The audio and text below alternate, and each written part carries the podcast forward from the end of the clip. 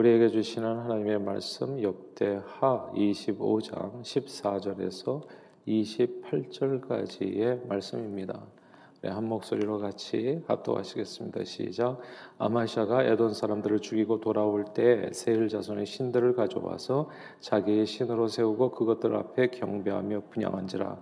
그러므로 여호와께서 아마샤에게 진노하사 한 선지자를 그에게 보내시니 그가 이르되 저 백성의 신들이 그들의 백성을 왕의 손에서 능히 구원하지 못하였거늘 왕은 어찌하여 그 신들에게 구원하이까 하며 선지자가 아직 그에게 말할 때에 왕이 그에게 이르되 우리가 너를 왕의 모 모사로 삼았느냐? 그치라.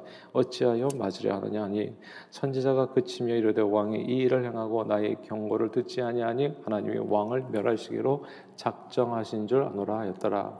유다 왕 아마샤가 상의하고 예후의 손자 여호아스의 아들 이스라엘 왕 요아스에게 사신을 보내 이르되 오라 서로 대면하자 앉으라 이스라엘 왕 요아스가 유다 왕 아마시아에게 사람을 보내 이르되 레바논 가시나무가 레바논 백영목에게 정가를 보내어 이르기를 내 딸을 내 아들에게 주하나로 삼게라 하였더니 레바논 들짐승이 지나가다가 그 가시나무를 짓밟았느니라. 내가 에돔 사람을 쳤다고 내 마음이 교만하여 자긍하는도다. 내 궁에나 있으려 어찌하여 화를 자초하여 너와 유다가 함께 망하고자 하느냐 하나. 아마시아가 듣지 아니하였으니 이는 하나님께로 말미암은 것이라. 그들이 에돔 신들에게 구하였음을 그 대적의 손에 넘기려 하심이더라. 이스라엘 왕 요아스가 올라와서 유다 왕 아마샤와 더불어 유다의 베스메스에서 대면하였더니 유다가 이스라엘 앞에서 패하여 각기 장막으로 도망한지라. 이스라엘 왕 요아스가 베스메스에서 요아스의 손자 요아스의 아들 유다 왕 아마샤를 사로잡고 예루살렘에 이르러 예루살렘의 성벽을 에브라임 문에서부터 성모퉁이 문까지 400 규빗을 올고 또 하나님이 전 안에서 오베데돔이 지키는 모든 금은과 그릇과 왕국의 재물을 빼앗고 또 사람들을 볼모로 잡아가지고 사마리아로 돌아갔더라. 이스라엘 왕 요아스의 아들 요아스가 죽은 후에도 유다 왕 요아스의 아들 아마샤가 15년간 생존하였더라. 아마샤 이외에 처음부터 끝까지 행적은 유다와 이스라엘 개 기록되지 아니하였느냐? 아마샤가 돌아서서 여호와를 버린 후부터 후로부터 예루살렘에서 무리가 그를 반역하였으므로 그가 라기스로 도망하였더니 반역한 무리가 사람을 라기스로 따라보내어 그를 거기서 죽이게 하고 그의 시체를 말에 실어다가 그의 조상들과 함께 유다 성읍에 상사하였더라. 아멘. 아, 대한민국 국민치고 화투를 모르시는 분들은 거의 없을 겁니다. 어, 릴때 이제 미나토, 고돌이 등등으로 이제 명절에 재미삼아 가족들끼리 이제 10원, 20원 그렇게 점당 즐기면서 이제 자연스럽게 이제 화투장을 만지게 되지요. 아, 그러다가 가족이 아닌 사람들과 함께하는 화투판에서 판돈이 커지면서 도박에 빠지는 사람도 생기곤 합니다. 모든 중독이 다 위험하고 좋지 않지만 그 중에서도 이제 도박 중독은 재산을 탕진할 뿐만이 아니라 가정도 파탄내 버리 파탄내 버리는 이제 무서운 중독입니다. 아, 사람이 연애를 하고 연애에 빠지게 되면 모양이라도 내면서 이뻐지는데 이 도박에 빠지게 되면 세수도 목욕도 제대로 하지 않고 날밤 새우는 날들이 많아서 사람이 정말 더럽고 추하게 변합니다. 그리고 직장도 가정도 자녀도 아, 소중한 모든 것을 하나씩 하나씩 다 잃게 되지요. 도박에 빠지면 패가 망신합니다. 그런데 사람들이 왜 도박에 빠지는 것일까요? 도박에 빠지게 되는 열 가지 위험 요소가 있는데 그 중에 첫 번째 항목이 뭔지 아세요? 첫 번째 항목이 이겁니다. 도박 초기 참여 시 대박을 경험한 적이 있는 사람. 그러니까 우연히 라스베가스에 가가지고 한번 땡겼는데 맨 처음에 와르르 세븐세븐세븐이 나와버린 겁니다. 이러면 이제 그 맛을 잊지를 못하고 또 다시 여행을 바라고 이제 그 자리를 찾게 되면서 결국은 많이 도박장을 들락날락하면 결국 잃어버리는 구조거든요. 돈을 다. 그래서 이제 잃게 되어지는데 그래서 도박에 빠지게 되는 첫 번째 항목에 재밌잖아요. 도박 초기 참여 시 대박을 경험한 사람 이로 인해서 대박에 대한 기대가 높은 사람들이 도박에 빠질 가능성이 높다는 겁니다. 어쩌다 마주친 한, 번, 한 번의 성공에 지나친 자신감을 갖게 되면서 자기도 모르게 점점 패망에 이르게 된다는 것이지요. 하늘이 도와서 운 좋게 100만 분의 1의 확률로 얻게 된 그런 횡재를 마치 자신의 남보다 훌륭해서 당연히 얻은 결과라고 오해하는 겁니다. 이렇게 마음이 높아지게 되고 스스로를 속이게 되면 내 실력과 눈치와 재능으로 언제든 대박을 터뜨릴 수 있다는 환상에 빠집니다. 그리고 옆에서 하는 조언을 듣지 아니하게 되고 그저 자신의 판단만을 믿고 또 땡기게 되고 또 만나서 도박을 다시 벌이게 되는 겁니다. 자, 이 도박에 대한 얘기를 했는데요. 오늘 바로 그 말씀이거든요. 본문 19절 말씀입니다. 19절 한번 같이 한번 읽어볼까요? 25장 19절입니다. 같이 읽겠습니다. 시작. 네가 에돔 사람들을 쳤다고 내 마음이 교만하여 자긍하는도다. 내 궁에나 있으라 어찌하여 화를 자초하여 너와 유다가 함께 망하고자 하느냐 하나. 아멘. 여기서 에돔 사람을 쳤다고 내 마음이 교만하여 화를 자초하고 너가 망하고자 하느냐 이 구절을 주목해야 됩니다. 사람이 여기 보면 화를 당하고 망하는 이유가 이 한 구절에 다 담겨 있어요. 그것은 한마디로 교만입니다. 성경은 교만은 패망의 선봉이라고 얘기했잖아요. 그러면 도박과 무슨 이 교만과 무슨 상관이 있는가? 이게 굉장히 마, 정말 똑같은데요. 아, 사람의 인생을 패망케 하는 교만에는 두 가지 특징이 있어요. 도박과 똑같아요. 두 가지 특징이 있는데 아, 첫째는 하나님을 예배하지 않는 겁니다. 하나님을 예배하지 않는다는 뜻이 뭐냐 하면 하나님 외에 다른 것을 더 신뢰한다는 것이죠. 도박에 빠지는 사람은 뭐 자기 자신을 신뢰하는 겁니다. 자기 자신의 판단을 믿는 것이죠. 그래서 하나님을 예배하지 않아요. 아, 다 함께 우리 14절 같이 읽어볼까요? 14절을 읽겠습니다. 시작. 아마시아가 에돔 사람들을 죽이고 돌아올 때 세일 자손의 신들을 가져와서 자기의 신들로 세우고 그것들 앞에 경배하며 분양한지라. 아멘. 여기서 아마시아가 세일 자손의 신들을 자기 신으로 세우고 아, 분양하고 예배했다. 이 구절을 주목해야 됩니다.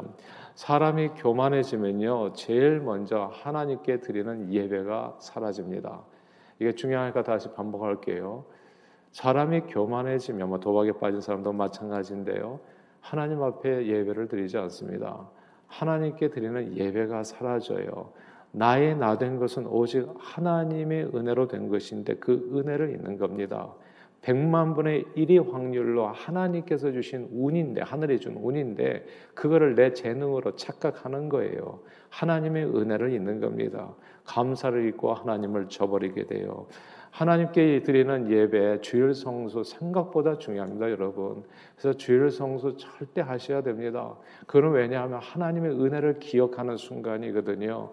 이렇게 새벽에 나와서 예배 드리는 것도 이것도 중요해요. 왜냐하면 매일 매 순간 하나님의 은혜, 오늘도 정말 어둠의 권세에서 물리치시고 우리를 구원해 주신 하나님의 은혜, 내 발걸음을 주께서 굳건하게 해 주시기를 소원합니다. 굳건하게 해 주심에 대해서 감사하고 앞으로도 그렇게 도와주십시오. 이게 예배거든요, 사실은. 항상 주님을 의지해서 살아가는 건 내 힘과 재능을 믿고 의지하는 것이 아니라 나의 나된 것은 주님의 은혜입니다. 고백하면서 주님 앞에 서는 것이 그게 예배거든요. 근데 도박에 빠지는 사람도 그렇고 교만한 사람의 특징이 뭐냐면 하나님을 예배하지 않는다는 겁니다.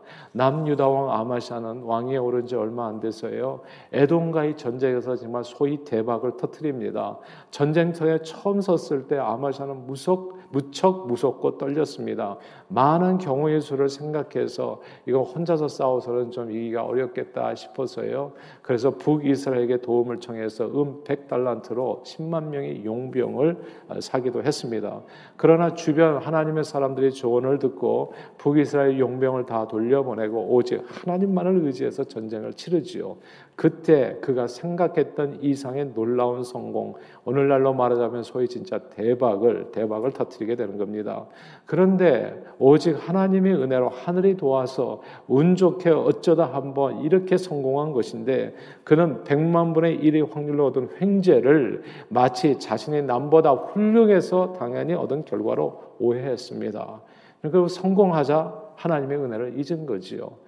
그냥 성공하기 전에는 비즈니스 시작하면서 하나님 앞에 나와서 하나님 주여 도와주세요. 기도하는 사람들이 있어요. 근데 성공하고 나면 마음이 달라지는 겁니다. 마치 내가 잘해서 내가 열심히 일해서 그러고 내가 경영을 잘해서 그러고 말이 달라지는 거예요. 딱 아마샤가 그런 겁니다.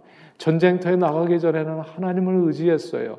근데 전쟁터에 나가가지고 놀라운 성공을 진짜 대박을 터뜨리고 나니까 그 다음에 마음이 변해버린 겁니다. 마치 자기가 잘해서 용감하게 싸워가지고 내가 지략이 출중해가지고 이 전쟁에서 이긴 것으로 오해한 거예요. 무엇을 잊었습니까? 감사를 잊었어요. 예배를 잊었어요.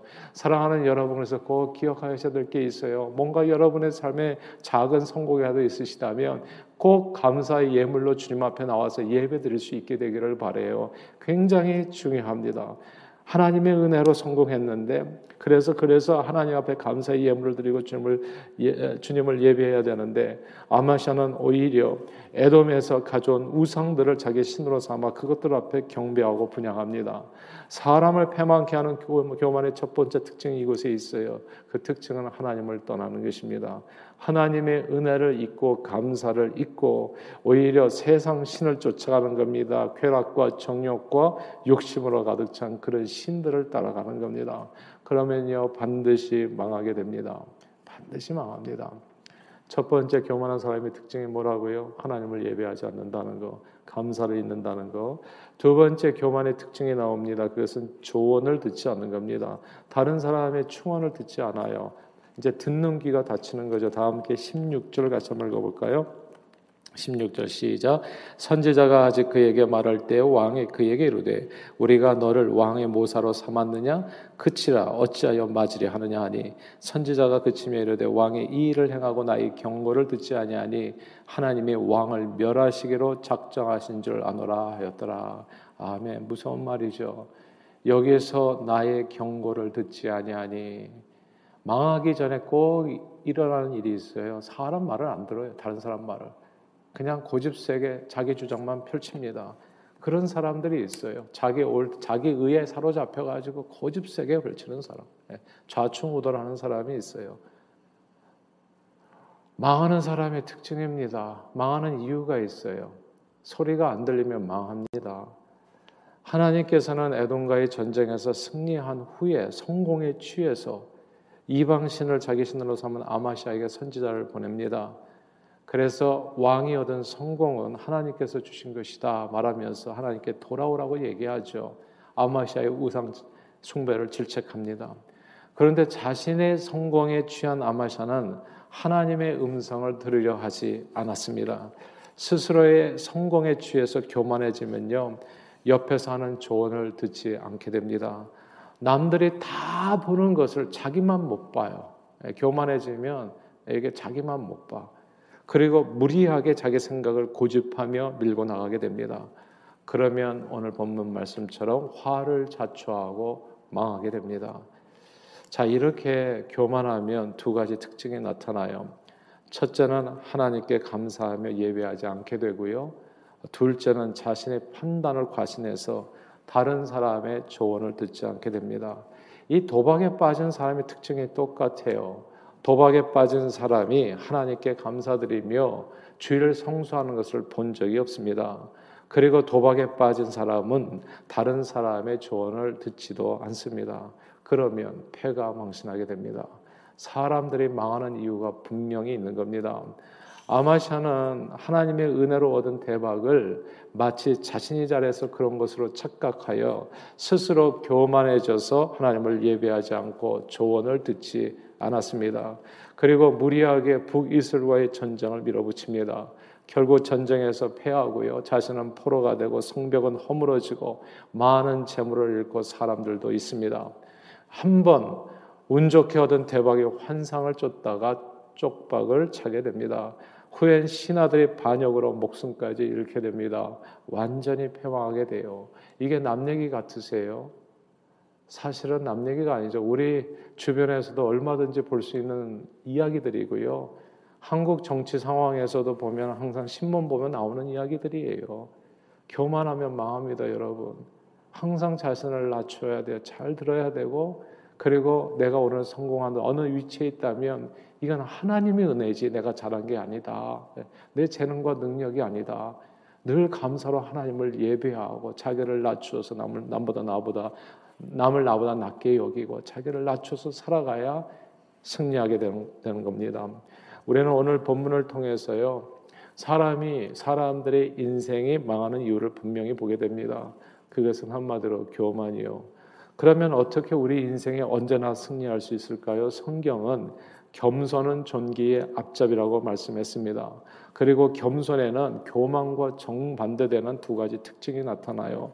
첫째는 하나님께 범사에 감사로 드리는 예배입니다.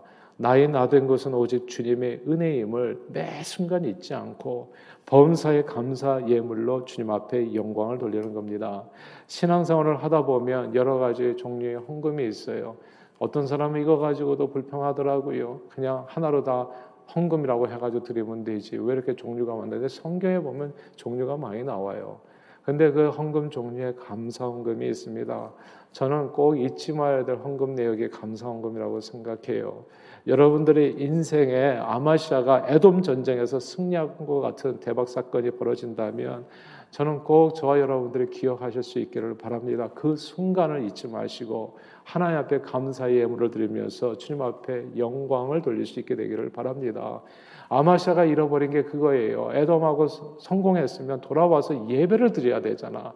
아, 브라함은 꼭 성공하고 나면 그 다음에 재단을 쌓고 하나님 앞에 감사로 예배를 드렸어요. 감사로 예배드리는 자는 하나님 앞에서 하나님께서 그의 인생을 지켜 주십니다. 근데 감사의 예배를 잃어버리잖아요. 그럼 오로지 자기가 다 영광을 받는 거예요. 여보 성공 누가 했어요? 누가 잘해서 그래? 내가 잘해서 그랬다. 이제 그 다음서부터 귀신들이 역사하는 겁니다. 망하는 길을 걷게 되는 거예요. 내가 잘해서 대박이 터진 것이 아니라 오직 모든 것이 주의 은혜였음을 고백하고 주님 앞에 감사로 예배드리는 저와 여러분들이 다 되시기를 바래 요. 그러면 망하지 않습니다. 두 번째 겸손의 특징은 흥하는 아, 이제 비결이죠. 겸손의 특징은 듣는 귀입니다.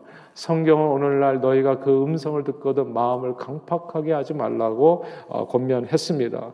또한 귀 있는 자는 들을지어다 듣는 귀가 복되다고도 말씀했습니다.